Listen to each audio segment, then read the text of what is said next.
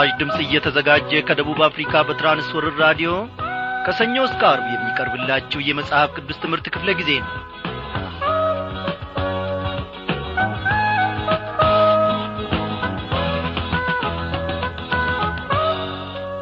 የጠበቀን ከክፉም የታደገን እግዚአብሔር አምላካችን ለዘላለም ይክበር ይመስገን። እናንተን ባላችሁበት ስፍራ እኛንም በዚህ ደግሞ በሰላሙ ውስጥ እነሆ እግዚአብሔር አምላካችን በፍቅር ዐይኖቹ እያየን ምሕረቱን እያሰፋና እያበዛልን ለዚህች ምሽት እንድንበቃ ደግሞ ፈቃዱ ሆኗል። እግዚአብሔርን ምን ይሳነዋል? እስከ ዛሬ ጠብቆናል እግዚአብሔር አምላካችን ወገኖቼ። ጠላት ሞታችንን ውድቀታችንን በጠበቀበትና በተመኘበት ጊዜ ሁሉ ከመንጋጋውም ታድጎናል። እግዚአብሔር ብርቱ ነው ጠላትን ሲረታ እዚህ ቀረ እዚህ ደግሞ አመለጠብህ ተብሎ የሚታማማ አይደለም። ጠላትን ሰባሪ የእግዚአብሔር ልጅ ኢየሱስ ክርስቶስ ብርቱ ነው ወገኖቼ የሚስተካከለው የለም። አዎ እስከ ዛሬ እሱ ጠብቆናል። ስለዚህ እንዲህ ብንለውስ? እስከ ዛሬ ድረስ ጠብቆኛል ከክንፎቹ ጋርዶ ከልሎኛል የዘላለም ክንዱን ጌታን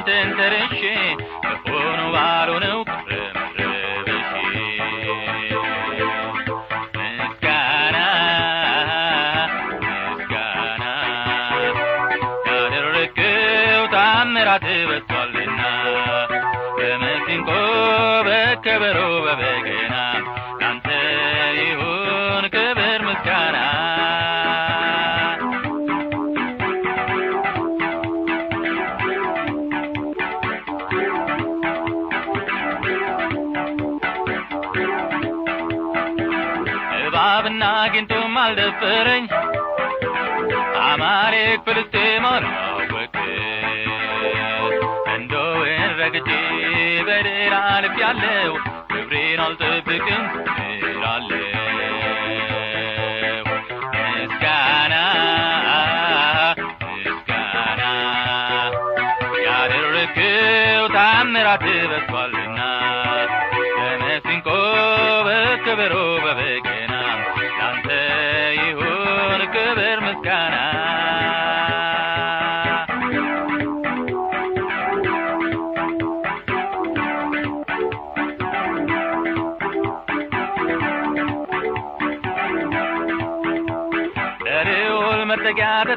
ተጠግቼ በመልካም እረኛ ተመርቼ ብዙ ለምለም ስፍራ በሱ አይቻለሁ ነገንም አልፈራ ዋለሁ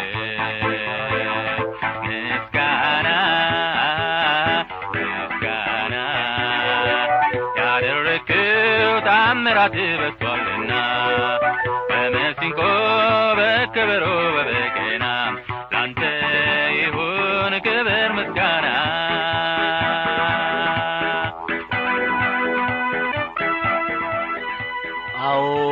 እግዚአብሔር አምላካችን ሆይ እኛም ባሪያዎች እነሆ ምስጋናን እንሰዋለን።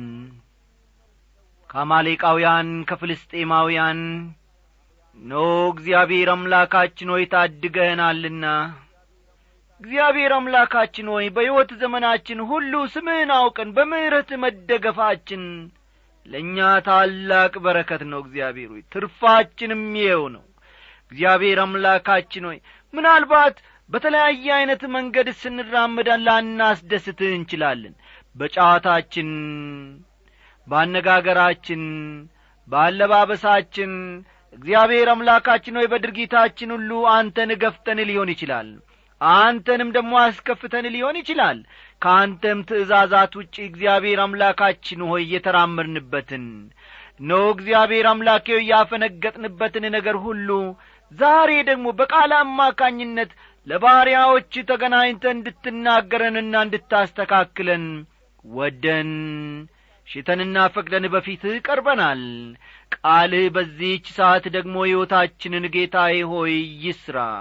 እግዚአብሔር አምላካችን ሆይ እንደ መጣን እንዲሁ እንዳንመለስ ተሰርተን እግዚአብሔር አምላካችን ሆይ ተመክረን እነሆ በአንተ ፊት ደግሞ በቀናው መንገድ መራመድ እንድንችል በቀደመችይቱ መንገድ መራመድ እንድንችል ጸጋህን አብዛለን ለደካሞች እጅህን መዘርጋታ አንተ ታውቅበታለህ። የኀጢአት ማዕበል ከወዲያ ወዲህ እየገፋን ሊያሰጥመን ሲቃጣ የእግዚአብሔር ልጅ ኢየሱስ ክርስቶስ በመካከላችን ትገኛለ አይዞአችሁ ትለናለ እግዚአብሔር አባቴ ሆይ ምንም እንኳ ሥጋችን ቢታገለንም ዓለም ቢታገለንም እግዚአብሔር አምላኬ ዲያብሎስ ቢታገለንም በጌታ በኢየሱስ ክርስቶስ መርቻውን ይዘናልና ደስ ይለናል። በኢየሱስ ክርስቶስ ስም ሁሉን እምረታለንና ደስ ይለናል።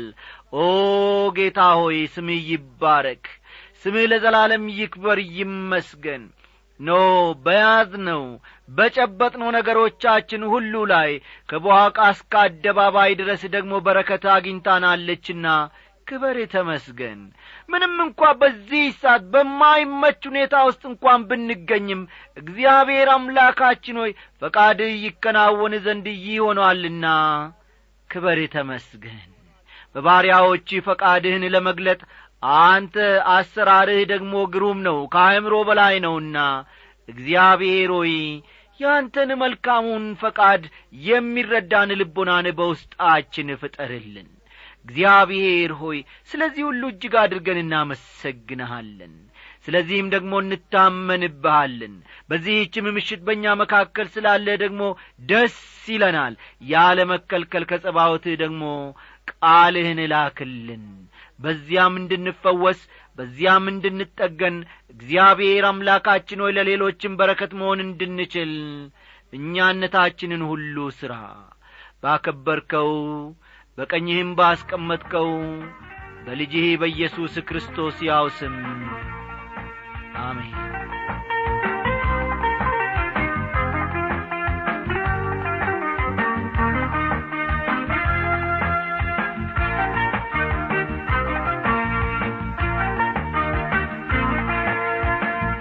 በጌታ የተወደዳችሁ ክብሯን አድማጮቼ ስለ ኤዶም አስመልክቶ የተነገረውን ስለ ቴማንም እንዲሁም ደግሞ የኤዶም ግፍ ወይም ወንጀሉ ምን እንደሆነ አንድ በአንድ መመልከታችን የሚታወስ ነው። በመጨረሻ ላይ በኤዶማውያን ላይ እያንዣበበ ስላለው አደጋ ስንመለከት ነበረ። ወዳጆቼ ዛሬም መለስ ብለን ይህንኑ ትምህርት ለማያያዝ ያመቸን ዘንድ ከዚያው እንነሳለንና መጽሐፍ ቅዱሶቻችሁን ገለጥ ገለጥ አድርጋችሁ ትንቢተ አብድዩ ቁጥር አሥራ አምስትን አውጡ።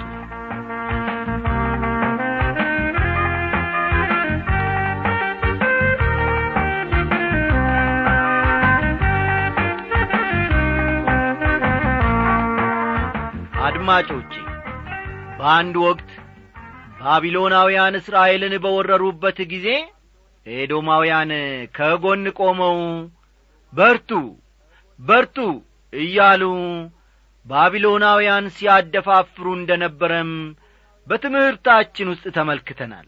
ቁጥር አሥራ አምስት ደግሞ እንዲህ በማለት ይጀምራል። የእግዚአብሔር ቀን በአሕዛብ ሁሉ ላይ ቀርቦአልና አንተ እንዳደረግከው እንዲሁ ይደረግብሃል። ፍዳም በራስህ ላይ ይመለሳል ይላል። የእግዚአብሔር ቀን በአሕዛብ ሁሉ ላይ ቀርቧልና የሚለውን አረግ ተመልከቱ። በዓለም ሕዝብ ሁሉ ላይ የእግዚአብሔር ቀን መጥቶአል ይህ ሊሰመርበት የሚገባው ጉዳይ ነው። በዓለም ሕዝብ ሁሉ ላይ የእግዚአብሔር ቀን መጥቶአል ጌታ ኢየሱስ ክርስቶስ መንግሥቱን ለመመስረት ወደዚህ ምድር ሲመጣ እርሱ ራሱ በማቴዎስ ወንጌል ምዕራፍ ሀያ አምስት በተናገረው መሠረት በዓለም ሕዝብ ሁሉ ላይ ምን ያደርጋል? ፍርድን ያደርጋል። እዚህ ላይ አንድ መታወቅ የሚገባው ጉዳይ አለ። ከረጅም ዘመናት በፊት ጀምሮ እስከዚህች ሰዓት ድረስ ከዚህ ምድር የተደመሰሱ ሕዝቦች ፍርድ የሚያገኙት በዚህኛው ፍርድ ነው ወይስ በታላቁ ነጭ ዙፋን ፍርድ ነው የሚል ጥያቄ ሁሌም ይነሳል? ራእይ ምዕራፍ ሀያ ከቁጥር አሥራ አንድ እስከ አሥራ አምስት ያለውን ተመልከቱ። ብዙ ጊዜ ሰዎች ይህንን ጥያቄ ያነሳሉ። ከዚህ ምድር የተደመሰሱ ሕዝቦች ፍርድ የሚያገኙት በዚህኛው ፍርድ ነው ወይስ በታላቁ ነጭ ዙፋን ፍርድ ነው የሚልን ጥያቄ ደግሞ ደጋግመው ያነሳሉ። የተለያዩ መጽሐፍ ቅዱስ ማብራሪያዎች የተለያዩ አመለካከት ቢኖራቸውም የኔን የግሌን አመለካከት ግን ወገኖቼ እንዳቀርብ ይፈቀድልኝ።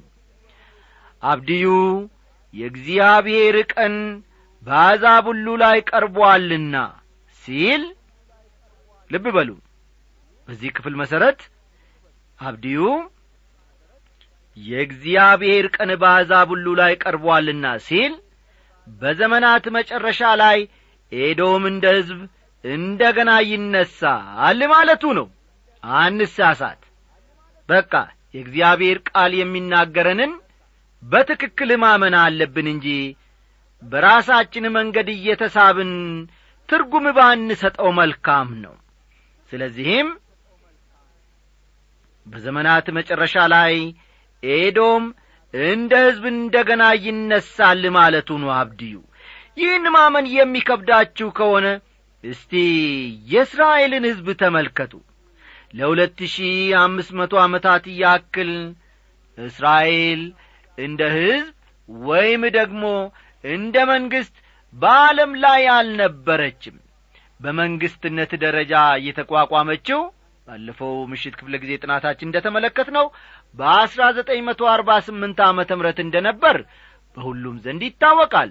እንግዲህ ይህን ግንዛቤ ግምት ውስጥ በማስገባት አብድዩ የእግዚአብሔር ቀን በአሕዛብ ሁሉ ላይ ቀርቦአልና ሲል በጥንት ዘመን የነበሩትን ኋላም ከምድር ገጽ የጠፉትን ሕዝቦች ሁሉ ጨምሮ ማለቱ እንደሆነ ነው የምንረዳው አንዳንድ የመጽሐፍ ቅዱስ ምሁራን ጌታ ኢየሱስ ክርስቶስ ለፍርድ ወደዚህ ምድር ሲመጣ ኤዶምና ተባባሪዎቹም እንደሚፈረድባቸው ያመለክታሉ። ኢሳይያስ ምዕራፍ ስልሳ ሦስት ከቁጥር አንድ እስከ ስድስት አንድ ሕዝብ እንደ ሕዝብነቱ በእግዚአብሔር ዘንድ ተጠያቂ ነው። ልብ በሉ። አንድ ሕዝብ እንደ ሕዝብነቱ በእግዚአብሔር ዘንድ ተጠያቂ ነው። ለምሳሌ ያክል ዘዳግም ምዕራፍ ሀያ አንድ ከቁጥር አንድ እስከ ሦስት ዘዳግም ምዕራፍ ሀያ አንድ ከቁጥር አንድ እስከ ሦስት አምላክህ እግዚአብሔር ትወርሳት ዘንድ በሚሰጥህ ምድር የተገደለ ሰው በሜዳ ወድቆ ቢገኝ ገዳዩም ባይታወቅ ሽማግሌዎችህና ፈራጆች ወጥተው በተገደለው ሰው ዙሪያ እስካሉት ከተሞች ድረስ በስፍር ይለኩ ወደ ተገደለውም ሰው አቅራቢያ የሆነችው የከተማይቱ ሽማግሌዎች ለሥራ ያልደረሰችውን ቀንበርም ያልተጫነባትን ጊደር ይውሰዱ ይላል። በአጭር አነጋገር ይህ ምን ማለቱ ነው ትሉ ይሆናል። አንድ ሰው ሞቶ ቢገኝና ገዳዩም ባይታወቅ እርሱ በሞተበት አጠገብ የምትገኝ ከተማ ለሰውየው ሞት ተጠያቂ ትሆናለች ማለቱ ነው። አስተዋላችሁ አይደለም? አንድ ሰው ሞቶ ቢገኝና ገዳዩም ባይታወቅ እርሱ በሞተበት አጠገብ የምትገኝ ከተማ ለሰውየው ሞት ተጠያቂ ትሆናለች ማለቱ ነው። እዚህ ላይ እግዚአብሔር ታላቅ መመሪያን ለሕዝቡ እንደ ሰጠ ነው የምረዳው። ብዙ ክርስቲያኖች አገራችን በሰማይ ነው ሲሉ ይደመጣሉ ወይም ይሰማሉ። ይህ እውነትነቱ እንደ ተጠበቀ ሆኖ እስከዚያው ጊዜ ድረስ በዚህ ዓለም መኖራቸውን መዘንጋት የለባቸውም።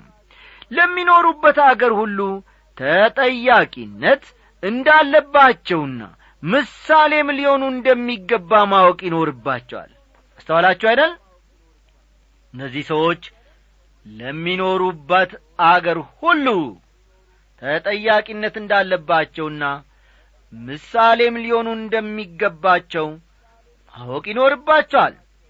እግዚአብሔር በሕዝቦች ሁሉ ላይ ይፈርዳል ስንል የሚፈርድባቸው ኢየሱስ ክርስቶስን በመቀበል ወይም ባለመቀበላቸው ይፈረድባቸዋል ማለት እንዳልሆነ ግልጽ ሊሆንልን ይገባል። ምክንያቱም በሕዝብ ደረጃ ክርስቶስን እየተቀበለ ሕዝብ ከቶውንም በዚህ ዓለም ስለሌለ ነው። አንድን መንግሥት ክርስቲያን መንግሥት ብሎ መጥራትም ትክክል አይደለም። ተመልከቱ አንድን መንግሥት ክርስቲያን መንግሥት ነው ብሎ መጥራቱ ትክክል አይደለም። ክርስቲያኖች በሌሎች ሕዝቦች ላይ መልካም ተጽዕኖ ማሳደራቸው እውነት ነው። ያም ሆኖ ግን ይህን ያደረጉት በመንግሥትነት ደረጃ አለመሆኑ ሊታወቅ ይገባል። አንተ እንዳደረግከው እንዲሁ ይደረግብሃል ይላል ቃሉ አብድዩ በተናገረው ትንቢት መሠረት ኤዶም ጨርሶ ጠፍቶአል በመጀመሪያ ኢየሩሳሌም ከተደመሰሰች በኋላ ኤዶም በባቢሎናውያን ቁጥጥር ስር ወድቋል። በኋላም መቃባውያን ኤዶምን ተቈጣጥረዋል በመጨረሻም በሰባ ዓመተ ምረት ሮማውያን እንደ ገና ኢየሩሳሌምን ሲደመስሱ ኤዶምንም ደምስሰውታል ከዚያን ጊዜ ወዲህ ኤዶም ስለሚባል ሕዝብ ተሰምቶ አያውቅም። ቁጥር አሥራ ስድስት በቅዱሱ ተራራዬ ላይ እንደ ጠጣችሁ እንዲሁ አሕዛብ ሁሉ ዘወትር ይጠጣሉ አሁን ይጠጣሉ ይጨልጡማል እንዳልሆኑም ይሆናሉ ይላል። ጌታ ኢየሱስ ክርስቶስ በምትፈርዱት ፍርድ ይፈረድባቸዋል ብሏል። ሐዋርያው ደግሞ ሰው የዘራውን ያንኑድ ያጭዳልና ሲል ተናገረ። በኤዶም ላይ የሚሆነውም ይኸው ነው። ከተቀሩት የዓለም መንግሥታት ታሪክ የምንመለከተውም ይህንኑ እውነታ ነው። የእስራኤል እንደ ገና መመስረትን አስመልክቶ ደግሞ የተነገረውን ቀጠል አድርገን አብረን እንማራለን። ከቁጥር አሥራ ሰባት እስከ ቁጥር ሀያ አንድ ያለው ፈጠን ፈጠን በሉ። ከቁጥር አሥራ ሰባት እስከ ቁጥር ሀያ አንድ ያለው የመጽሐፉ ሁለተኛና የመጨረሻ ክፍል ነው። የመጽሐፉ ሁለተኛና የመጨረሻ ክፍል ነው። በጣም አጭር ቢሆንም የሚናገረው ስለ እስራኤል ነው። ኤዶም ለአንዴና ለመጨረሻ ይደመሰሳል። እስራኤል ግን እንደ ገና በሕዝብ ደረጃ ትቋቋማለች። ሁሉም ነገር እግዚአብሔር ያቀደለትና የመደበለትን መንገድ ይዞ ይሄዳል። ትንሿ የእስራኤል መንግሥትም ከዚህ ቅዱ ውጪ አይደለችም። ወዳጆቼ ማንም ሁኑ የትም ሁኑ። ለእያንዳንዳችሁ እግዚአብሔር ዕቅድ አለው አለበለዚያማ በዚህ ዓለም ባልተገኛችሁም ነበር። ገና ከመጀመሪያውኑ በእግዚአብሔር ሐሳብ ውስጥ ነበራችሁ። እዚህ ላይ ግን መነሳት ያለበት ጉዳይ ታዲያ እኛስ ከእርሱ ጋር መራመድን እንፈልጋለንን? በዘላለማዊ ዓለም ከእርሱ ጋር መኖር እንፈልጋለን ወይስ የራሳችንን መንገድ መከተልን ነው የምንፈልገው? ጥያቄ ሊነሣ ይችላል። ቁጥር አሥራ ሰባት ነገር ግን በጽዮን ተራራ ላይ የሚያመልጡ ይሆናሉ። እርሱም ቅዱስ ይሆናል። የያዕቆብም ቤት ሰዎች ርስታቸውን ይወርሳሉ ሲል ይናገራል። ለመላው ዓለም የሚሆን መዳንና መታደግ ከጽዮን ተራራ ይወጣል። ጌታ ኢየሱስ ክርስቶስ በጎልጎታ መስቀል ላይ ለእኔና ለእናንተ ኀጢአት ሞተ። መንግሥቱን ለመመስረት ወደዚህ ዓለም ሲመጣም በጽዮን ተራራ ላይ ይነክሳል እርሱም ቅዱስ ይሆናል ይላል አብድዩ በዚህ ክፍል ውስጥ። ከአሥራ ሁለት ጊዜ በላይ የጽዮን ተራራ ላይ ነበርኩ ሲሉ አንድ ጊዜ ዕውቁ የመጽሐፍ ቅዱስ ምሁር ዶክተር መጊ መሰከሩልን። ቀጠል ላደረጉና ይሁን እንጂ አሉ። ይሁን እንጂ አንድ ጊዜ እንኳ ቅዱስ ነገርን አላየውም። እንደ ማንኛውም የዓለማችን ሕዝብ ሁሉ እዚያም አመፀኛ ሕዝብ ነው ያለው ሲሉ መሰከሩልን። የያዕቆብም ቤት ሰዎች ርስታቸውን ይወርሳሉ ይላል አብድዩ በዚህ በቁጥር አሥራ ሰባት። በአሁኑ ጊዜ እስራኤላውያን ርስታቸውን ሙሉ በሙሉ እጃቸው ውስጥ አላስገቡም። ልብ በሉ በአሁኒቱ ሰዓት ይህንን ፕሮግራም እያደመጥን ባለንበት ሰዓት እንኳ እስራኤላውያን ርስታቸውን ሙሉ በሙሉ ማለትም እግዚአብሔር ከፈቀደላቸው ከመቶው እጅ መቶውን በእጃቸው ውስጥ አላስገቡም። እርግጥ ነው በአሁኑ ጊዜ በዚያ ምድር እየኖሩ ነው። መንግሥት መመስረታቸውም እውነት ነው።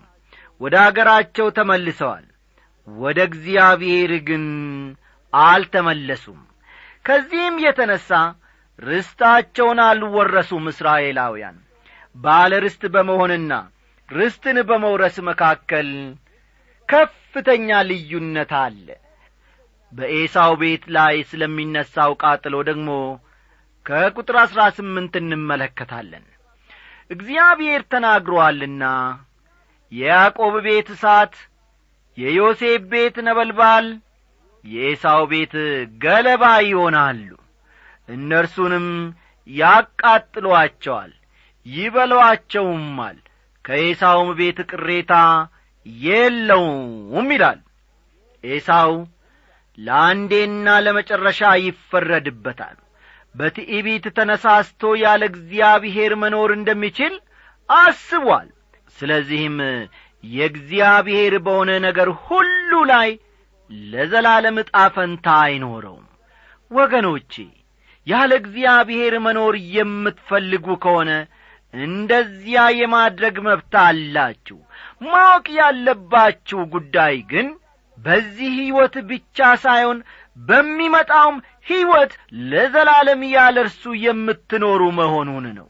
ቁጥር አሥራ ዘጠኝ የደቡብም ሰዎች የኤሳውን ተራራ የቈላውም ሰዎች ፍልስጤማውያንን ይወርሳሉ። የኤፍሬምንም አገር የሰማርያንም አገር ይወርሳሉ። ብንያምም ገላአድን ይወርሳል ይላል።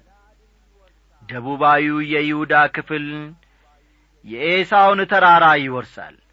በስተ ምዕራብ ያለው ክፍል ደግሞ የፍልስጤማውያንን ምድር ይጠቀልላል። የኤፍሬምና የሰማርያ አገር ማለትም ሰሜናዊው መንግሥት እንደ ገና እንደ መንግሥት ይቋቋማል ወይም ደግሞ ይመሠረታል ቢንያም ገለአድን ይጠቀልላል። ይህም የዮርዳኖስ ወንዝ ዳርቻ ምስራቃዊ ክፍል ማለት ነው። እስቲ አሁን ደግሞ አለፍ ብለን ቁጥር ሀያን እንመለከታለን። ይህም የእስራኤል ልጆች የጭፍራቸው ምርኮ የከነአንን ስፍራ ሁሉ እስከ ሰራፕታ ድረስ ይወርሳል። በስፋራድም የሚኖሩ የኢየሩሳሌም ምርኮኞች የደቡብን ከተሞች ይወርሳሉ ይላል። ሰራፕታ በሊባኖስ አገር በጢሮስና በሲዶና መካከል ያለች ስፍራ ናት። የደቡብ ከተሞች የተባሉት የሚያመለክቱት ኔጌብን ወይም ደግሞ የሲና ልሳኔ ምድርን ነው። በተገባላት ቃል መሠረት እስራኤል ርስቷን ትወርሳለች። ልብ በሉ። በተገባላት ቃል መሠረት እስራኤል የተባለላትን ርስቷን ትወርሳለች። አሁን ደግሞ ቁጥር ሀያ አንድን ተመልክተን የዛሬው የመጨረሻ ክፍላችን እናደርጋለን ማለት ነው